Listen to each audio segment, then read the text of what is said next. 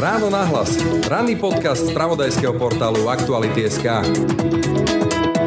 mladí ľudia sa stretávali v tzv. kúdelných chyžiach. To si prenajali tie slobodné dievčatá, kde každý večer e, oni tam priadli kúdel, ale za nimi chodili títo mládenci. A tu napríklad na východnom Slovensku máme aj výskumy doložené, že sa hrali také erotické hry. Hej. Čiže bola to miestnosť, kde nebol nikto okrem slobodnej mládeže. A keď som e, trošku pozerala tie hry, že som tak rozmenala na drobné, tak v podstate by sme to mohli nazvať, že to bol taký chvíľkový grupen sex. Hej, proste jednoducho. Taký normálne, že Woodstock? Normálne si na pár minút zhasli a proste ako tam všetci boli, tak každý v tej tme sa oblápal a proste tulil sa k tomu druhému človeku. Že bolo to také zaujímavé. Aktuálne Európsky parlament riešil povinné kvóty pre ženy v manažmentoch firiem, či už súkromných alebo verejných. Na Slovensku sa vedie diskusia o tom, aký je rozdiel v platoch medzi mužmi a ženami v tej istých pozíciách. A zdá sa nám to samozrejme. Ale ešte naše staré mamy by mohli rozprávať o tom, že volebné právo, právo pracovať a takéto tzv. 3K, to znamená Kinder, Kiche a Kirche, bola samozrejmosť. Kedy si pre tú ženu bola jediná možnosť vydať sa, prípadne... Bola kariéra. Áno, a z tomu to teda smerovalo, že samozrejme, že ti hlavne dievčatá na vidieku nemali šancu. Keď sa nevydali, tak bol to veľký problém. Počúvate ráno na hlas. Pekný deň a pokoj v duši praje. Brani Robšinský. Počúvate podcast Ráno na hlas. Ruský prezident Vladimír Putin nariadil útok na Ukrajinu a rozputal ozbrojený konflikt v susedstve Slovenska. Ukrajinské mesta ostrelujú, stá tisíce Ukrajincov hľadajú záchranu v zahraničí. Dianie vo vojnou zasiahnutej krajine monitoruje vyslaná reportérka aj náš spravodajský tím 24 hodín denne, 7 dní v týždni. Všetky aktuálne informácie nájdete na Aktuality.sk. Ako vlastne prebiehal ten boj za ženské práva, ako sme sa dostali tam, kde sme. Budem hovoriť teraz s etnologičkou Katrínou Nálskou. Dobrý deň. Dobrý deň, prajem. No, je naozaj e, pravdou to vaše tvrdenie, že Kinder, Kiche a Kirchen je niečo, čo máme ako keby zakodované aj v slovenskom národe. Aj keď teda treba povedať, že čo sa týka volebného práva žien, tak e, naše ženy ho dosiahli po rozpade monarchie, keď vznikla prvá Československá republika. Boli sme jednou z prvých európskych krajín, kde ženy mali volebné právo. Vás preruším, ale pokiaľ viem, tak napríklad Štefánik ako taký právzor liberálov nebol celkom s tým totožnený. Tak e, jasné, nebolo, nebolo stotožnených s tým viacero vtedajších dejateľov, napriek tomu sa to udialo a bolo to veľmi progresívne, ale to je jedna vec teda, že samozrejme ženy aj boli zvolené do vtedajšieho parlamentu. Ale čo sa týka, viete, lebo jedna vec je de jure veci a druhá vec je de facto, čiže ten spôsob e, života žien sa ešte dlhšiu dobu nezmenil na Slovensku. To znamená, že napríklad taký prístup e, k vzdelaniu bol veľmi problematický, hoci už Maria Terezia sa snažila, aby bola tu taká rovnosť prístupu k vzdelaniu medzi mužmi a ženami, ale tiež to teda v tej praxi trošku pokrivkávalo. A faktom bolo, že prakticky až do polovice 20. storočia na slovenskom vidieku aj dlhšie pretrvávalo to, že keď žena, ktorá žila na vidieku a manželstvo bolo nešťastné, muž holdoval alkoholu a teda chcela sa rozviesť, tak vlastne tie šance tam boli veľmi malé, pretože... Si pamätám, napríklad boli aj také, že špeciálne lavice pre rozvedené ženy v kostoloch. Áno, tie ženy boli samozrejme obmedzované rovnako ako slobodné matky, ktorým sa hovorilo teda prespanky, tie dokonca ani nemohli vstúpiť do kostola, bolo to len v takom tom, hovorilo sa to, že babinci teda mohli byť Ostrakizácie vlastne, že boli také, že nie vhodné na ten spoločenský život. Určite áno. A mohli by sme teda pokračovať aj ďalej, veď e, zoberme si príklad e, Boženou Slančkou Timravu, to je... Tá spolichna. Áno, to je jeden z takých žiarivých príkladov toho, ako žena s e, brilantným úsudkom, napriek tomu, že teda pochádzala ona z rodiny vtedajších vzdelancov, ochrancov. Farára. Áno, evanického farára, takže to vzdelanie základné mala a mala, bola naozaj veľmi inteligentná, ale mala problém sa uplatniť, pretože ona sa nevydala. Pozeral som si napríklad Wikipédiu práve pri Božene Slančikovej Týmrava a tam sa píše taká fascinujúca veta, že keďže sa nevydala, celý život mala existenčné problémy. To znie hrozne. Podľa mňa to nie je až také fascinujúce, ale bola to realita bežného dňa, preto chcem ako ukázať ako príklad, že a to takýchto žien bolo samozrejme veľmi veľa, pretože ak sa tá žena nevydala, tak e, sa veľmi ťažko zaraďovala do spoločnosti. Aj tu v celý život vlastne žila s rodinou svojho brata, kde pomáhala ako sa dalo a urobila všetko preto, aby mohla písať. E, aj e, v podstate tá publikačná činnosť sa spočiatku stretávala s dosť takým odporom, hlavne zo strany mužov. Veľký autor však ťapakal. Áno, ale nikdy nebola dostatočne samostatná na to, aby mohla ona žiť sama. Ona chcela byť aj finančne nezávislá. Toto bolo obrovský proste problém. Čiže tie problémy sa začali trošku lámať až po 45. roku, keď teda dochádza aj k zmene režimu a tu teda bola tá možnosť, že aj ženy sa zamestnali, ale tak ako som povedala na slovenskom vidieku, aj v koncom 70. rokoch, ak sa žena chcela rozviesť, tak na ňu pozerala celá tá komunita cez prsty. Proste jednoducho platilo, že žena má počúvať muža. To, čo sme videli v tom slavnom filme, že nemáš chlopa, nemáš pravdy?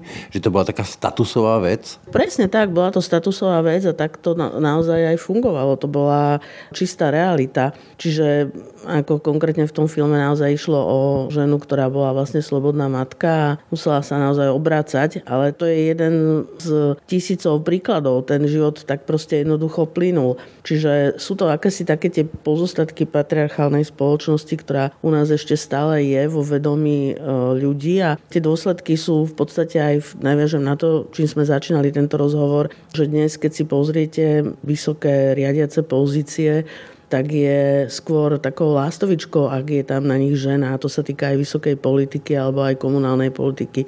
Proste tie ženy, aj keď sú neskutočne vzdelané a šikovné, tak tých šancí majú relatívne veľmi málo. Dokonca aj v tom, že ich ani nepostavia ako kandidátky, dajme tomu. A rovnako je to tak v tých manažerských pozíciách. Tam, kde tie ženy sú, tak eh, tie výsledky sú výborné. Žena má trošku samozrejme iné zmyšľanie ako muž, a tá ženskosť dokáže niekedy urobiť naozaj zázraky aj vo veľmi nápetých situáciách. Čiže ja si myslím, že sú to také premrhané šance alebo nevyužité šance, ktoré sa nám tiahnú tou históriou až do tej súčasnosti. A my ako slovenská spoločnosť sme sa s tým, moderná slovenská spoločnosť, sme sa stále s tým ešte nevyrovnali a jednoducho tým, že nám dlžíme. My sme začínali e, tým volebným právom, ale jedna vec je to volebné právo, druhá vec je, či tá žena má existenčné nejaké šance. To znamená, že môže byť samostatná, alebo sa uživí. Čiže toto bol ten kľúčový problém, že vlastne tie ženy sa nevedeli same uživiť, lebo ich nechceli zamestnať, nemohli sa zamestnať a preto vlastne aj to právo mohlo byť také, že virtuálne. Áno, bolo to presne tak, pretože si zoberme, že celý, alebo drvia väčšina aj nášho folklóru je, či sú to piesne, alebo nejaké rozprávanie, tak e, a mnoho obradov smeruje k tomu, že keď sa narodilo dievčatko, tak e, už od mladosti bolo vychovávané, napríklad sa jej už ako malému dieťaťu chystala výbava, hej, čiže to všetko smerovalo k tomu, že kedysi pre tú ženu bola jediná možnosť vydať sa, prípadne... Bola kariéra. Áno, a k tomu to teda smerovalo, že samozrejme, že ti hlavne dievčatá na vidieku nemali šancu. Keď sa nevydali, tak bol to veľký problém. Tam eh, ho máme stvárnený, zase sa vrátim k tej Timrave v Ťapakovcoch, kde je tá postava Anči Zmy, veľmi šikovnej, relatívne ešte mladej ženy, ale handicapovanej a takáto žena vlastne sa nemohla vydať. Čiže bola odkazaná na milosť a nemilosť tých príbuzných, či sa o ňu postarajú alebo nie. Čiže keď my sa napríklad smejeme z takých tých, že dohod dohodnutých sobášov niekde, že v Indii, že vlastne otcovia sa dohodnú, že ona si vezme jeho a on si vezme ju, lebo však tie polnosti povedzme sú vedľa seba a tým by sa nejak zlúčili. To fungovalo aj u nás? Áno, bolo to veľmi dlho, to pretrvávalo ešte do začiatku 60. a 70. rokov. Dokonca my sme mali aj takú funkciu, že dohadzovačka. Boli to obyčajne ženy, ktoré boli staršie, skúsené a pomáhali napríklad e, v hľadaní partnerov alebo keď jednoducho bol nejaký problém medzi dvoma rodinami, kde teda sa rysovala svadba, tak práve tieto dohadzovačky dokázali urobiť niekedy až zázraky, aby sa tí ľudia vzali. Čiže veľmi malé percento bolo kedysi svadieb z nejaké lásky alebo vášne. Majetky? Jasné, bolo to jednoducho dohodnuté a takisto aj jednotlivé sociálne skupiny si vyberali životných partnerov spomedzi seba, čiže veľmi málo máme v histórii príkladov, že by si napríklad nejaký šlachtic vzal za manželku nešlachtickú dievčinu, pretože to samozrejme ani nebolo možné, ak sa také niečo stalo. Dokonca aj keď si vysoký šlachtic vzal za manželku ženu z nižšej šlachty, tak prichádzal, v podstate bol vydedený. Hej. Prichádzal... To boli napríklad tie organické e, vzťahy, však to bol e, František Ferdinand, e, kde vlastne ešte aj v tej kopke, alebo teda sú rozdielne výšky tých hrobov jeho a jeho manželky a nemohli ich deti vlastne byť dediči.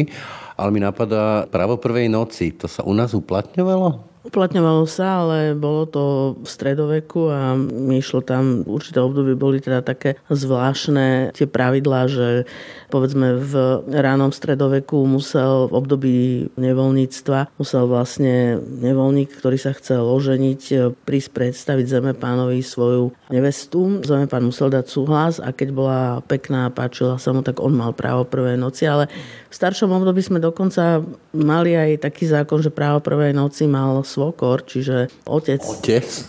otec ženicha, ktorý vlastne defloroval nevestu. Takže áno, prešli sme si tými zákutiami. A takými tými, že vlastne sa to dialo tá prvá noc pred nejakými svetkami, aby bol akože dôkaz, že sa to stalo? Bolo konzumované manželstvo? Čo sa týkalo konzumácie manželstva, toto platilo skôr v tých aristokratických kruhoch, kde teda často boli tí diváci priamo pri mieste činu, potom neskôr tam bola daná nejaká plenta, ale v tom ľudovom prostredí napríklad sa to v určitom období riešilo tak, že sa ukazovala plachta, že teda bola panna a že Červená. Manželstvo bolo ako konzumované, no ale tak aj to sa dalo obísť, pretože na to bola funkcia tzv. širokej ženy, ktorá pomáhala obliekať nevestu a keďže sa všeobecne vedelo, že povedzme už nie je panna, tak jej dala trošku v nádobke trošku holubecej krvi a ju usmernila, že kedy je dobre tú krv na tú plachtu dať, aby bol pokoj, aby proste sa z toho nerobil škandál. A panenstvo bolo naozaj akože taká, že kľúčová komodita, že to bolo niečo veľmi cenené? Áno, v určitých obdobiach bolo panenstvo veľmi dôležité. V určitých obdobiach to bolo tak, že to panenstvo bolo naozaj kľúčové a dokonca keď sa teda preukázalo, že nebola panna, hoci teda sa tvrdilo, že je, tak došlo k anulácii manželstva, ale to vyplývalo povedzme aj z vtedajšej doby, dajme tomu, kde v rámci kresťanstva bolo panenstvo postavené na ten najvyšší piedestál. Ako to ide do súladu s tým, ja som rozprával s viacerými etnologičkami a že povedzme, že v tých starých eh, kronikách a rôznych pesničkách a tak ďalej vidíme, že na tých stohoch slamy a neviem kde všade sa to dialo úplne bežne. Však sex zábava chudobných, ako sa hovorí. Áno, ale to sme už v období povedzme 19. storočia, kde v rámci vidieckej komunity dá sa povedať, že bolo aj dopredu dané, práve tam bola aj tá úloha tých dohadzovačiek, čiže ak e, sa tie dve rodiny dohodli, že dvaja mladí sa vezmu, tak v podstate už to bolo, ako sa hovorilo, že svadba na spadnutie a tam vôbec nevadilo, ak už bola nevesta aj gravidná. Snažili sa samozrejme, aby tá svadba bola skôr, aby to nebolo také viditeľné, ale to sa bralo, že je to ako v poriadku samozrejme. Problém bol vtedy, ak e, povedzme nádejný ženich odskočil a nevesta už nebola nevestou, ale zostala gravidná. Tam to bol ako problém vtedy. No, mňa celkom prekvapil príbeh mojej starej mamy, ktorá sa dozvedela krátko pred svadbou, že vlastne jej potenciálny muž a potom aj muž má nemanželské dieťa, ale ospravedlnilo tým, že boli ohlášky a že bola by strašná hamba po tom meste, keby zrušila ohlášky. To takto fungovala strašne prísne tá sociálna kultúra, sociálny tlak? Áno, ten tlak e, tam bol samozrejme silný a ten tlak v podstate napríklad prispieval k tomu, že ten e, mladenec, ak sa teda rozhodol, že si tú dievčinu nevezme, tak e, tá spoločnosť sa ho samozrejme snažila dotlačiť k tomu sľubu, aby si ju. Ale mohlo sa stať, že obyčajne on to riešil tak, že buď odišiel do druhého mesta alebo do druhej dediny, kde si teda našiel nejakú nádejnú manželku, ale kedy si to bolo presne dané. Ohlášky boli veľmi vážna vec. E, hovorilo sa tomu, že zhodiť ich z kancľa a konali sa trikrát, kde teda kňaz verejne vyhlásil, že títo dvaja už snubenci sa teda idú brať a že kto teda o niečom vie, o nejakej prekažke, tak ju treba povedať. Čiže bolo možné prísť a oznámiť, že v druhom meste alebo v, na druhej e, dedine má nemanželské dieťa, ale viete, vtedy sa to aj ťažko dokazovalo, tak neboli genetické testy, čiže bolo to slovo proti slovu a keď ten mládenec mal výhodnú partiu, išiel sa ženiť, tak proste to poprel. Ale keď to bolo z toho kancla, tak už to bolo záväzné. Áno, bolo to záväzné, muselo by to byť niečo veľmi, veľmi teda vážne, aby sa tá svadba ako zrušila. No napríklad to, že mal dieťa sa viac menej tolerovalo, alebo teda on to poprel, čiže to bolo také ako slovo proti slovu, ale záväznejšie bolo, ak by mal už e, nejakú manželku, čiže by bol bigamistom. Hej. V takom prípade sa samozrejme tá svadba zrušila. A ako vyzeral vlastne ten proces e, randenia? Lebo my si tak predstavujeme dnes, že páči sa mi ona alebo on a ideme si vyraziť na nejaké rande. Vtedy asi nebolo celkom takto možné, že len tak si niekoho vyťahnem von bez nejakých e, záväzných následkov. Jasné, nemusíme chodiť ani do stredoveku, nám stačí ísť na začiatok 20. storočia a zase keď sa oprieme o folklór, tak máme veľa piesní, kde sa spieva, že prídi milý podoblôčik a to tak aj v skutočnosti bolo, tie obydlia boli dvojpriestorové a jeden z tých priestorov bola komórka, kde v tom letnom období alebo jarnom sa dala nejaká postel práve tej dospievajúcej dievčine, ktorá teda mala svojho milého a on je naozaj na ten oblôčik klopal a teda randili spočiatku len tak, že poviem príklad, že zaklopali na oblúčik a ak, ak mu otvorila a podala mu pohár mlieka, čerstvo nadojeného a on ho vypil, tak to bolo také prvý signál, že... Áno, ideme na to. Áno, že sa mu páči. Čiže tým, že po ten oblúčik chodieval častejšie, tak vlastne si to všímali aj ostatní ľudia a už to brali ako teda signál, že títo dvaja sú si sympatickí a teda ale do toho potom vstupovala rodina, dievčaťa a mladenca. Museli v prvom rade oni s tým súhlasiť pretože ak nedošlo k súhlasu, tak v staršom období to poznáme ako únos nevesty, že jednoducho, áno, aj také veci sa stávali, ale to si mohla dovoliť povedzme šlachta, že sa dohodli a on ju vlastne uniesol, ale s jej súhlasom, ale proti vôli jej rodiny. Obyčajne sa zosobášili a urovnali sa tie pomery pri narodení dieťaťa, keď už sa vrátili ako s dieťaťom, tak obyčajne vtedy sa tie rodiny teda dohodli. Ale v tom bežnom ľudovom prostredí to bolo samozrejme oveľa ťažšie, pretože aj keď by ju ten mládenec čisto teoreticky uniesol, tak nemali vlastne finančné prostriedky, kde začať. Preto niektorí potom začiatkom 20. storočia odchádzali za robotou. Amerika? Tak, presne. A teda za ním prišla aj jeho žena, keď sa teda aj vzali proti voli rodičov. Ale... on si vlastne v tej Amerike zarobil v tých baniach na to, aby si postavil domček a vlastne tam už potom mal to právo nájsť si nevestu. Presne tak, ale napríklad napríklad v tej tradičnej svadbe, to je veľmi komplikovaný rituál, ale ja spomeniem len to, že bolo veľmi, aby sa vôbec svadba mohla konať, tak bolo potrebné tzv. požehnanie rodičov, to znamená, je to jeden z tých krokov pred samotným sobášom, kde ženiha a nevesta poďakujú svojim rodičom za výchovu, ale zároveň žiadajú o požehnanie. Čiže to je v podstate taký verejný súhlas obidvoch rodín. Keď ho nedostali, to bolo tak kľúčové? Bolo to kľúčové, no bez toho sa v podstate svadba konať nemohla. Čiže preto hovorím, že veľmi dôležité. Mohli byť nejakí takí vydedenci? No, ani by sa neuskutočnila svadba, pretože tam všetky tie prípravy jednoducho sa robili len vtedy, keď už tie rodiny o tom vedeli a súhlasili. Čiže v nejakých komplikovaných prípadoch do toho vstúpila tá dohadzovačka, ktorá sa to snažila obmekčiť tie rodiny a vysvetliť a teda povedať, že je to výhodné pre obi dve strany ale v prvom rade sa pozeralo na majetkové pomery, veď e, niekto, kto bol z rolnického prostredia, si nemohol zobrať e, partnera napríklad z remeselnického prostredia. Čiže taký ten kastový systém fungoval aj v e, tej spodnej časti spoločnosti, sociálne spodnej časti spoločnosti. Tak ako vieme, že čo viem, že Marky si nemohol zobrať nejakú že baronesu, lebo to bolo proste že morganské manželstvo, tak niečo takéto fungovalo aj v tej spodnej časti spoločnosti, že keď nemáš role, tak nemôžeš, ako sa hovorilo, hej, že najprv faru, potom maru. No, bolo to presne tak, ako hovoríte. A pomerne dlho, teda to bolo, ako hovorím, že hoci tie zákony po rozpade monarchie pri vzniku prvej Československej republiky boli naozaj také na tú dobu veľmi progresívne, pretože už bol povolený aj rozvod, už bol povolený nielen cirkevný sobáš, ktorý počas celej monarchie bol, tam iná možnosť nebola len cirkevného sobáša, ale potom neskôr teda už bol povolený aj občianský sobáš. Čiže Tie zákony boli samozrejme také, ktoré boli skôr také pozitívne, ale zase v mestách sa to príjmalo skôr, ale na vidieku to pretrvávalo veľmi dlho. Na vidieku máme veľmi malé percentá ľudí, ktorí by mali občianské sobáše, čiže tam pretrvávali... Akože hamba?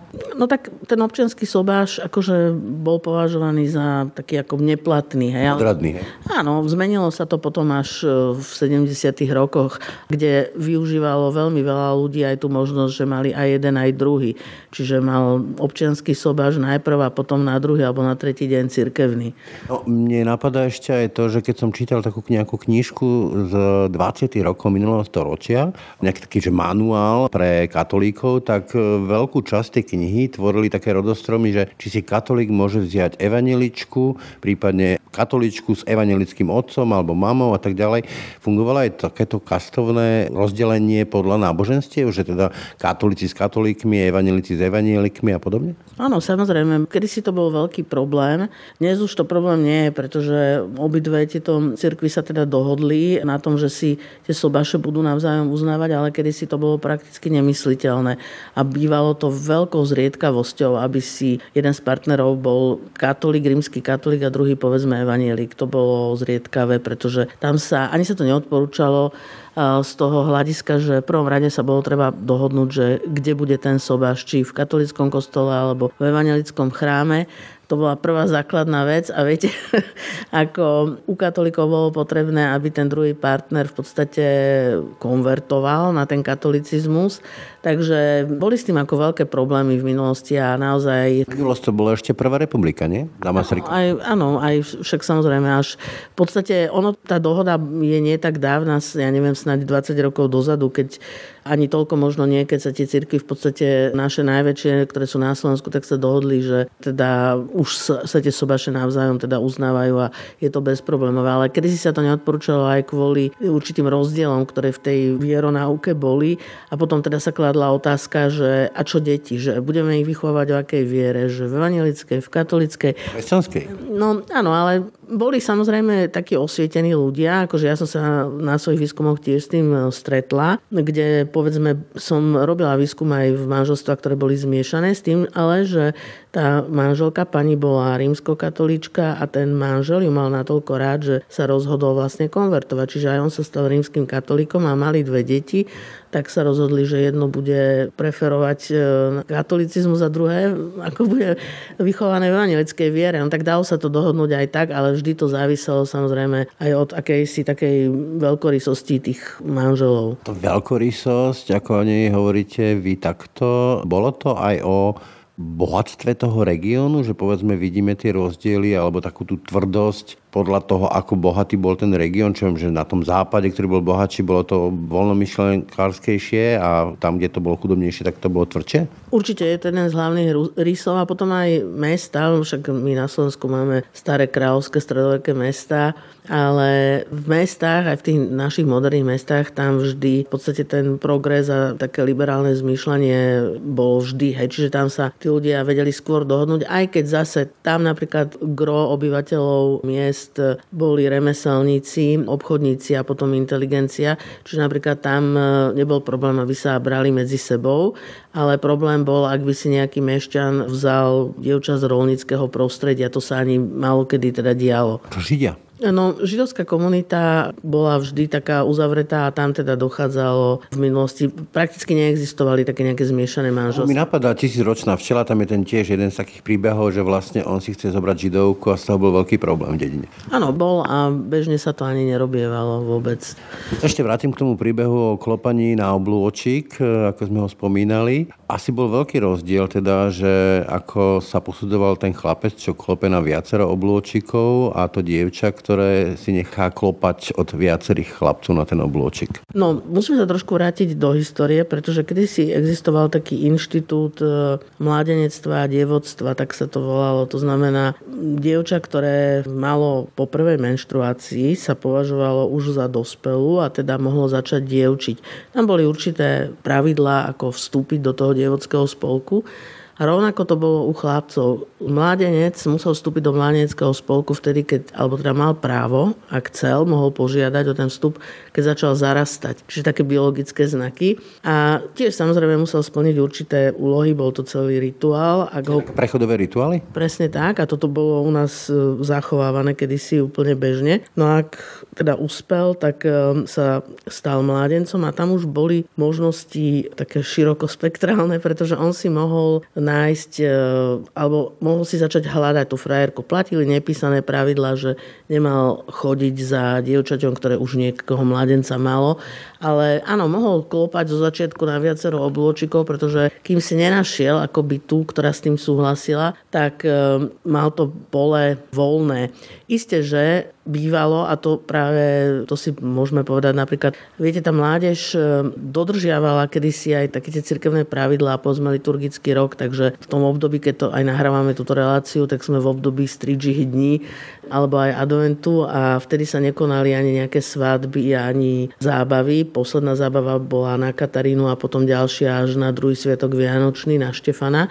Ale... Myslím, že Lúcie okolo to bol taký kľúčový deň. Áno, ale to chcem povedať, že mladí ľudia sa stretávali v tzv. kúdelných chyžiach. To si prenajali tie slobodné dievčatá, kde každý večer e, oni tam priadli kúdel, ale za nimi chodili títo mládenci. A tu napríklad na východnom Slovensku máme aj výskumy doložené, že sa hrali také erotické hry. Hej. Čiže bola to miestnosť, kde nebol nikto okrem slobodnej mládeže. A keď som e, trošku pozerala tie hry, že som tak rozmenala na drobné, tak v podstate by sme to mohli nazvať, že to bol taký chvíľkový grupen sex. Hej, proste jednoducho. Taký normálne, že Woodstock? Normálne si na pár minút zhasli a proste ako tam všetci boli, tak každý v tej tme sa oblápal a proste túlil sa k tomu druhému človeku. Že bolo to také zaujímavé, ale bolo to vyslovene určené len pre slobodnú mládež. Hej. Čiže aj toto patrilo k tomu spoločenskému životu tých slobodných. Aj tu sa rodili eh, nejaké tie vzťahy, lásky a podobne. O tom sa málo hovorí, málo píše. My sa tak hráme na tých konzervatívnych, ale toto mi taký, taký že Woodstock z toho mi vychádza. Áno, len toto je záležitosť slobodnej mládeže. Viete, áno, už keď bol niek- keď si menil ten človek status, že sa vydal alebo oženil, tak tam už platili zase úplne iné pravidla. Ale často napríklad je taká otázka, ako to mali vdovy, mladé vdovy, ktoré veď mohla ovdovieť, muža jej privalil nejaký strom. Vdovy boli často takým žiadaným artiklom, lebo ten status tej vdovy v tej spoločnosti závisel samozrejme aj od majetku. Ak to bola žena, ktorá mala nejaký ten majetok, tak mala samozrejme aj veľa rôznych nápadníkov, aj slobodných mládencov. Majetok. Presne tak. A tu teda dostávame sa do také chvíľky, že naozaj boli vdovy ktoré boli krvá mlieko, ale vyberali si, nechceli sa viazať. A teda už boli skúsené ženy, takže vyskúšali tých nápadníkov naozaj po všetkých stránkach. Čiže vlastne taký freestyle? Presne tak. A buď si teda vybrali, alebo boli dokonca aj ženy vdovy, ktoré napríklad, keď im zomrel manžel, boli bezdetné, hej, že nemali deti, čiže neboli odkazané na to, aby toho muža nutne potrebovali, tak presne nechávali tie dvierka pootvorené ako samozrejme... Tá de- si Presne tak, no a te, teraz teda akože však to neuniklo pozornosti tým ostatným členom v tej komunite, takže je to tak, že o niektorých dovách sa teda aj hovorilo, že majú veľmi horúcu krv a keby sme išli do stredoveku, tak tam sa im ordinoval doslova taký liek ako pušťanie žilov, aby vychladla tá ich krv a tak ďalej. Ale v podstate to išlo o tom, že to boli ženy, ktoré samozrejme potrebovali mužov nielen na nejakú prácu, ale potrebovali ich aj na takéto rozptýlenie, čo bolo celkom prirodzené prirodzené ako sexuálny život, ale nechceli sa viazať. Čiže... Ale opäť e, to naráža na to, že ordinovali to ženám, mužom asi nie. Čiže bol tam ten rozdiel vo vnímaní sexuality a prejavovaní sexuality medzi mužmi a ženami. Hej? Tak určite to si môžeme zobrať v mešťanské prostredie, povedzme, ja neviem, tiež začiatok 20. storočia, keď dospieval mládenec, tak otec ho vzal do verejného domu, aby trošku akože prišiel do kontaktu s, so skúsenými ženami, aby vedel, čo má. Lebo sa od muža sa vždy očakávalo, že by mal byť trošku skúsený aspoň. Žena by mala byť tá panna, ako sme hovorili. Hej. Čiže, ja som dokonca čítal v nejakej knižke, preloženej z francúzštiny, koncom 19. storočia, že vlastne tá žena by mala byť taká, že sa neumie večer, dá si nejakú takú že zrebnú košelu, aby toho muža odradzala od tých vášni, lebo však to rozptiluje. Áno, v stredoveku to bolo úplne bežné, že neumývali sa celkom nielen ženy, ale aj muži, ale oni aj intimný život sa odohrával v dlhých košeliach, kde teda bolo pomerne aj... A často sa stávalo, že tí dvaja manželia sa ani nevideli nahy, hej, že v podstate aj ich sexuálny život prebiehal oblečený. Boli dokonca také košele dlhé, ktoré mali teda také výstrihy v oblasti pohlavia, aby teda tá činnosť bola plodenia detí, lebo to si povedzme takto, že celé to vychádzalo vlastne z toho, že pohlavný styk e, mal smerovať výlučne k plodeniu detí. Čiže... Nie k radosti. Mal, áno, mať, mať pohlavný styk len e, kvôli radosti bolo vlastne hriešne. Ale to je teda zaujímavé, že v to, potom v tom mešťanskom prostredí, keď ten e, mládenec zakúsil v tom nevestinci tie slasti, kde práve to bol opak, lebo tam samozrejme nešlo o to, aby sa plodili deti, tak mnohí s tým mali potom v tom manželstve problém, že áno, preto manželkou teda museli hrať tú rolu toho dôstojného manžela, ale keď sa dalo, tak za to vášňou chodili práve do nevestincov alebo si našli milenku. Čiže e, taká tá pokrytecká kultúra, že on je teda manžel, ale má milenky, čo čítame, čo nejaký Mopasan a tak ďalej, Flober a podobne, je úplne štandard, hej? No ale môžeme to aplikovať, nemusíme ísť do Francúzska, my to môžeme aplikovať na našu slovenskú spoločnosť. Veď si zoberte, že mnohé dievčatá z vidieka chodievali, keď si chceli chceli ako trošku zarobiť, lebo to ako sme hovorili, viete, snom každej slobodnej devy bolo sa vydať a vydať sa v krásnych šatách vo vyšívanej parte, ktorá bola veľmi drahá tak e, mnohé si išli zarobiť do mesta, teda ako slúžky a ten e, pán domu alebo jeho si nemuseli chodiť ani ďaleko, proste mali pekné dievčatá z vidieka, ktoré boli naivné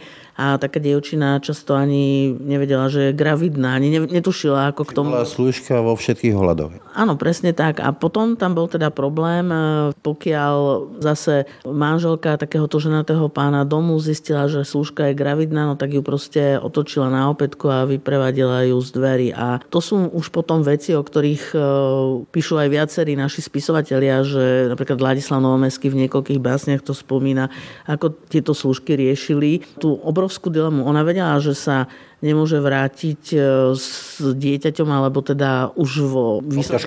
áno, vo vysokom štádiu gravidity, no tak vypila nejaký vitriol alebo niečo podobné a vzala si radšej život. A kedy sa začalo riešiť e, právo toho dieťaťa? Lebo však dneska, keď e, tá žena je tehotná, no tak proste povie, toto je otec, musí z toho platiť nejaké alimenty, to je taká moderná kultúra. Kedy sa toto začalo riešiť? Lebo naozaj tu bola vystavená do situácie, že porad si sama. Aj v normálnom manželstve, keď sa narodilo dieťa, tak e, pri pôrode obyčajne manžel nebýval. Dávali sa také prvky mužské, ktoré mali akoby žene pomôcť. Pri pôrode napríklad mužské gate sa jej, spodné gate sa jej kladli na brucho, aby teda, ako sa hovorilo, že to je vlastne v zastúpení. Ten muž, že je to teda pomôže ale keď už teda dieťatko sa narodilo a bolo obriadené, tak vlastne ho dali do rúk e, otcovi a pokiaľ ho ten otec zobral na ruky, tak vlastne bolo to, bolo to vyjadrenie súhlasu, že je otec, že sa k tomu otcov... To je rímsky rituál ešte. Áno, Rímania to robili dokonca veľmi obradovo, že teda až to dieťa musel dvihnúť ten pán domu nad hlavu. U nás teda to bolo len tým, že to dieťa zobral. Ako náhle on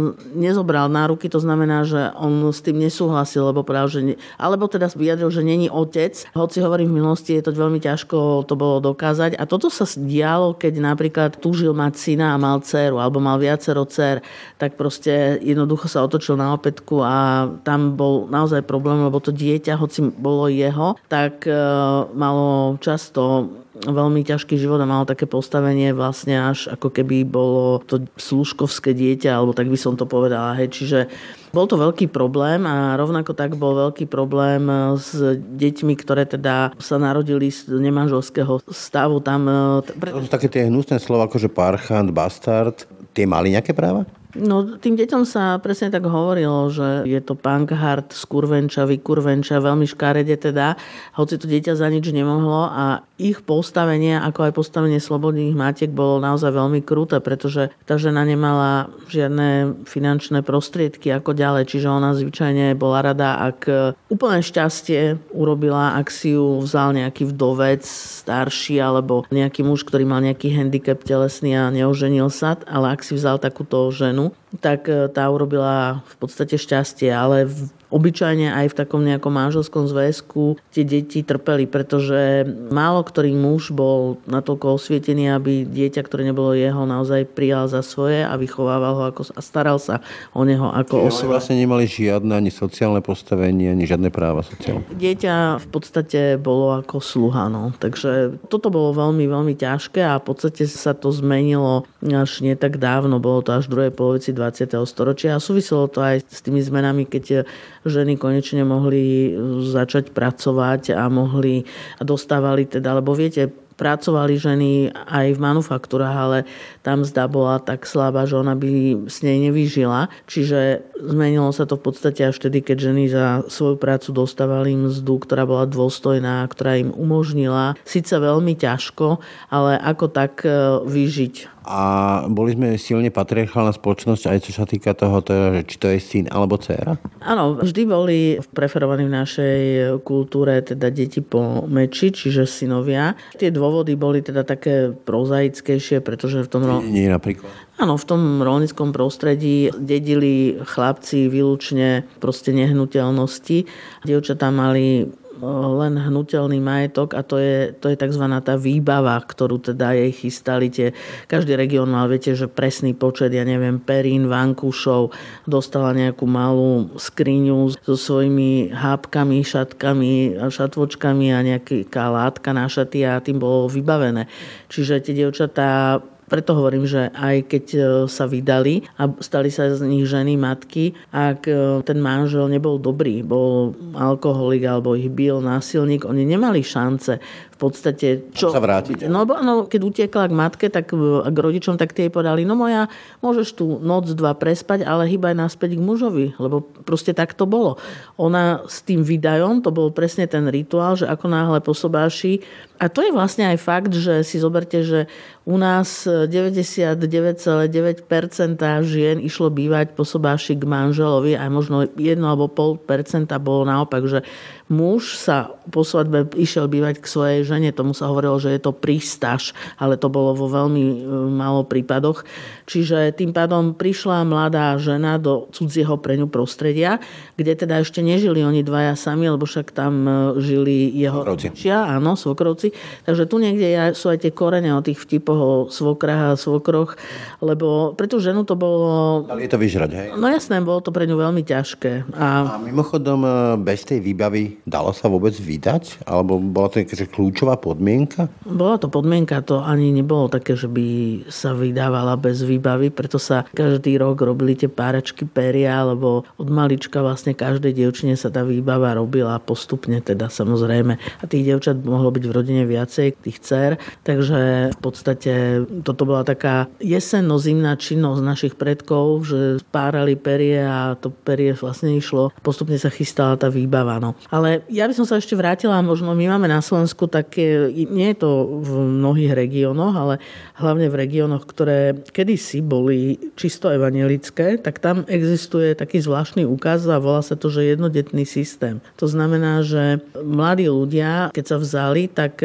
bolo to automatické, že sa teda dohodnú, že budú mať len jedno dieťa Viete, boli to mladí ľudia, čiže ten muž, keď sa dal, spával niekde na sene, na šope, aby teda mali pohľadný styk len vtedy, keď to dieťa chceli mať a pokiaľ sa narodilo, tak e, dá sa povedať, že ich pohľadný život bol ukončený. Hej. Čiže bolo to také veľmi zvláštne a súvisí to potom samozrejme aj s... Celibát. Áno, ale malo to zase, e, tak ako ste aj správne povedal, jednu jedinú vec a to bol majetok, pretože tým, že mali oni jedno dieťa, tak ten majetok sa nedelil. Hej. Keď tých detí bolo veľa... Uhorský systém bolo vlastne, že rovným dielom všetky deti. Áno, a tuto teda mali jedno dieťa, našla si partnera alebo partnerku zase z jednodetnej rodiny, čiže tie majetky sa... Stelovali. Presne tak sa spájali. A keď hovoríte o tých deťoch, e, aké bolo postavenie ženy, ktorá proste nemala deti, nemohla mať deti? Doteraz to počúvame, viem od mojich rôznych kamarátok, že len či si nájde nejakého partnera, tak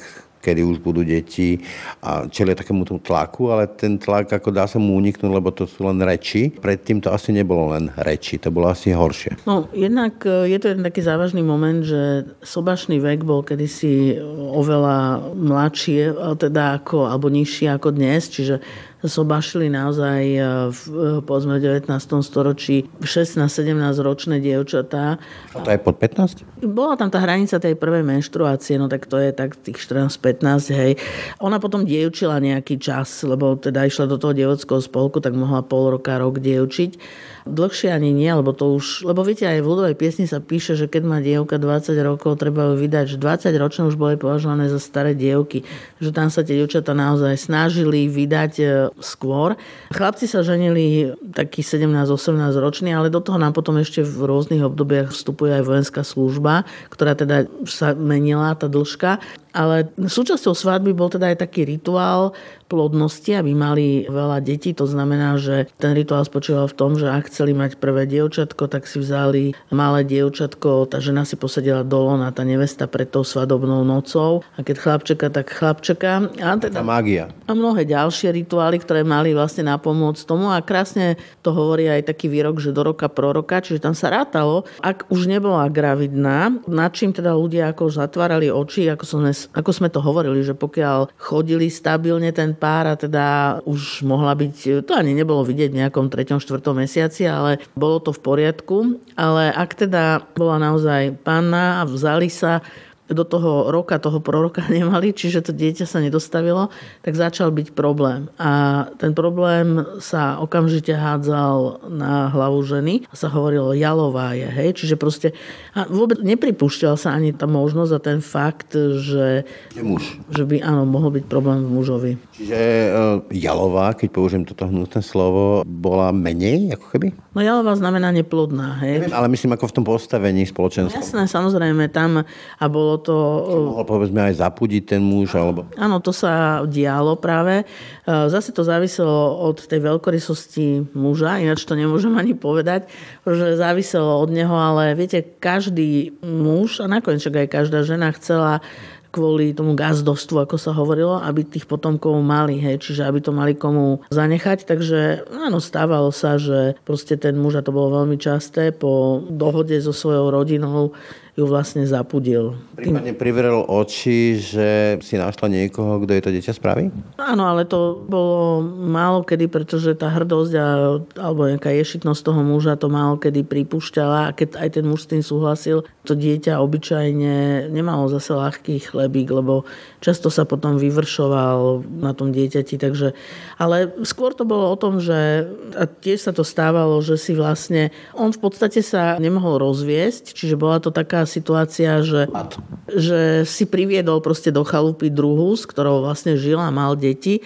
a žili tam akoby v manželskom trojuholníku, čo teda vôbec nebola výhra, ale bývalo to často, ak teda s tou svojou ženou nemohol mať e, deti. Hodne pokrytectva, ale z toho, čo hovoríte, vyplýva, že vlastne žena prakticky v akékoľvek situácii, či už ako tá dcéra otca, alebo potom už ako manželka nejakého manžela, bola do veľkej miery bytostnej existenciálnej miery závislá na tom, čo ten muž spraví. E, či už otec, alebo potom manžel, na tej dobromyselnosti alebo veľkorysosti, ako to hovoríte vy. Áno, bolo to presne tak a preto aj hovorím, že tie prvky takéhoto patriarchálneho systému sú vlastne v našej spoločnosti v akomsi podvedomí zakodované.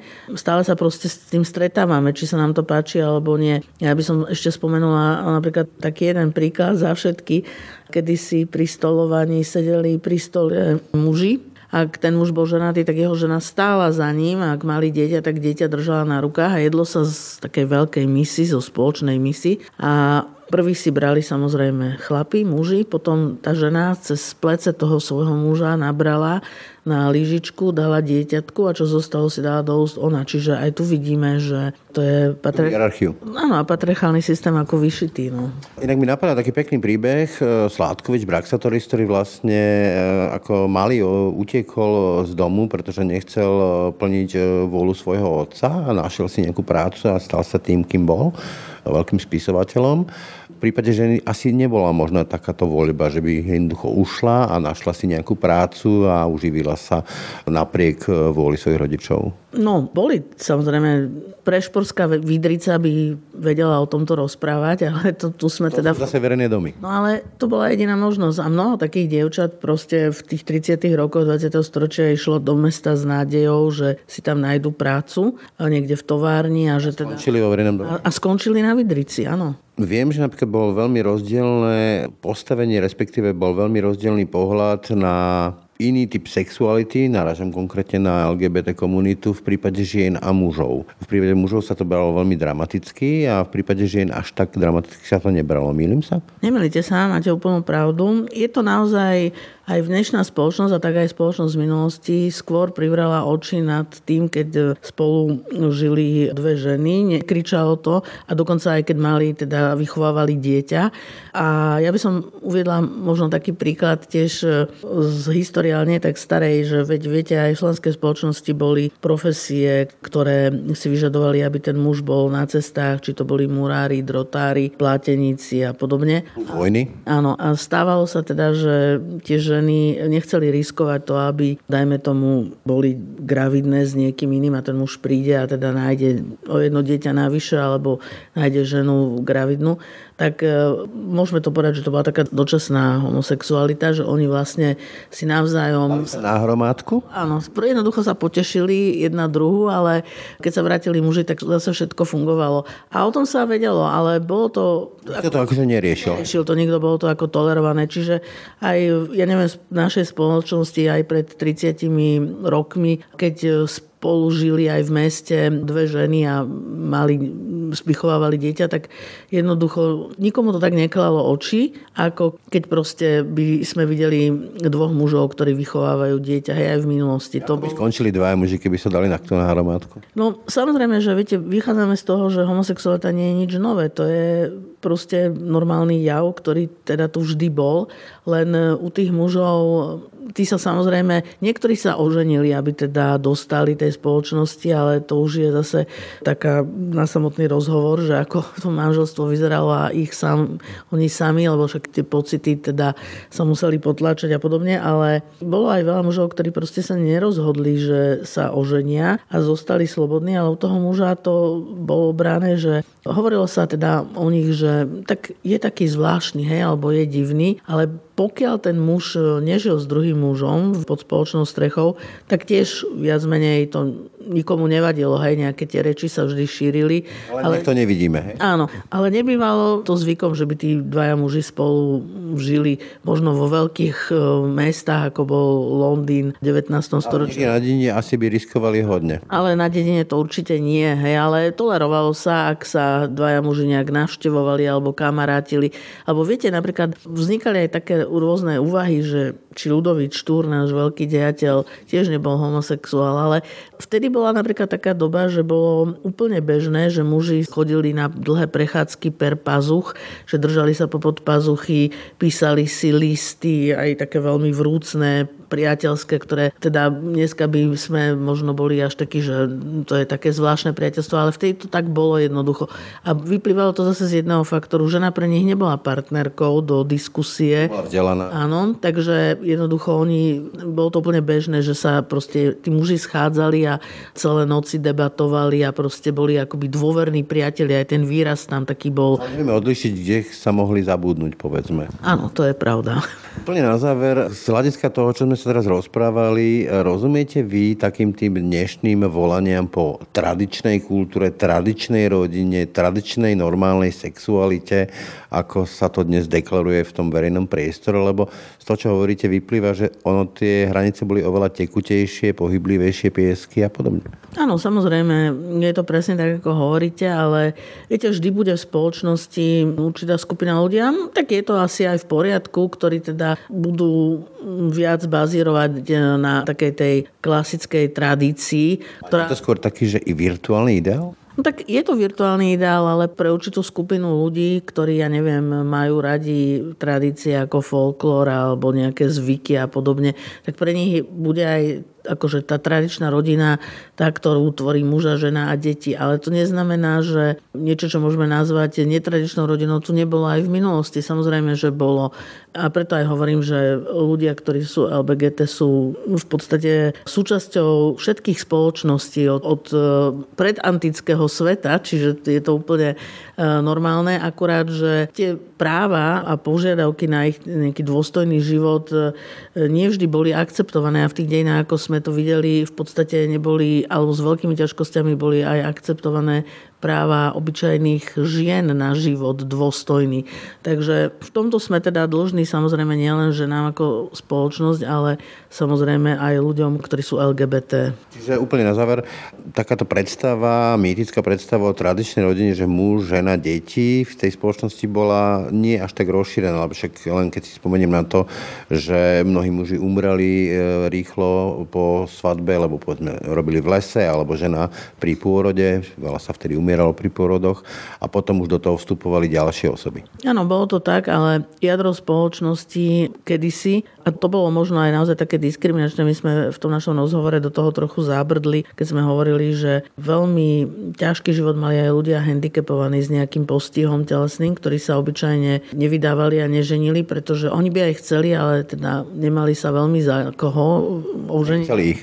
Áno, pretože napríklad v tom gázostve bolo potrebné zdravých jedincov, aj fyzicky silných, takisto žena mala mať určité predpoklady, aby porodila veľa zdravých e, detí, čiže ak bola dievčina nejaká neduživá, tak tiež si ju nikto nechcel zobrať, pretože tam nebol predpoklad, že bude rodiť deti a zároveň bude aj tvrdo pracovať na gazdostve. Čiže tu niekde musíme sa na to pozerať aj z toho historického pohľadu, že jednoducho mať veľa detí kedysi bolo aj veľmi potrebné z hľadiska práce. Na... Detská práca. Áno, no tak vtedy sa to tak nebralo. Samozrejme, ten pohľad na svet bol iný, ale jednoducho tá práca bola pre nás, súčasných ľudí, ja si to neviem predstaviť, že by som e, sa ocitla teraz v 19. storočí na slovenskom vidieku, kde by som proste každé ráno vstávala o štvrté a nezastavila sa do večera. A tak to bolo. No. Tí ľudia to brali ako normálnu vec. Čiže z tohto pohľadu, keď mali viacero detí, bolo to pre nich fajn, pretože tie staršie deti dohliadali na mladšie deti a primerane svojmu veku samozrejme aj pomáhali, zaučali sa práce okolo gazdostva, okolo toho, čo bude raz ich budúcnosťou. No. Toľko Katarína Nadaska, ďakujem za rozhovor. Ďakujem pekne. Ráno nahlas. Ranný podcast z pravodajského portálu Aktuality.sk. No a to už je z dnešného rána nahlas skutočne všetko. Pekný deň a pokoj v duši praje. Braň Robšinský. Všetky podcasty z pravodajského portálu Aktuality.sk nájdete na Spotify a v ďalších podcastových aplikáciách.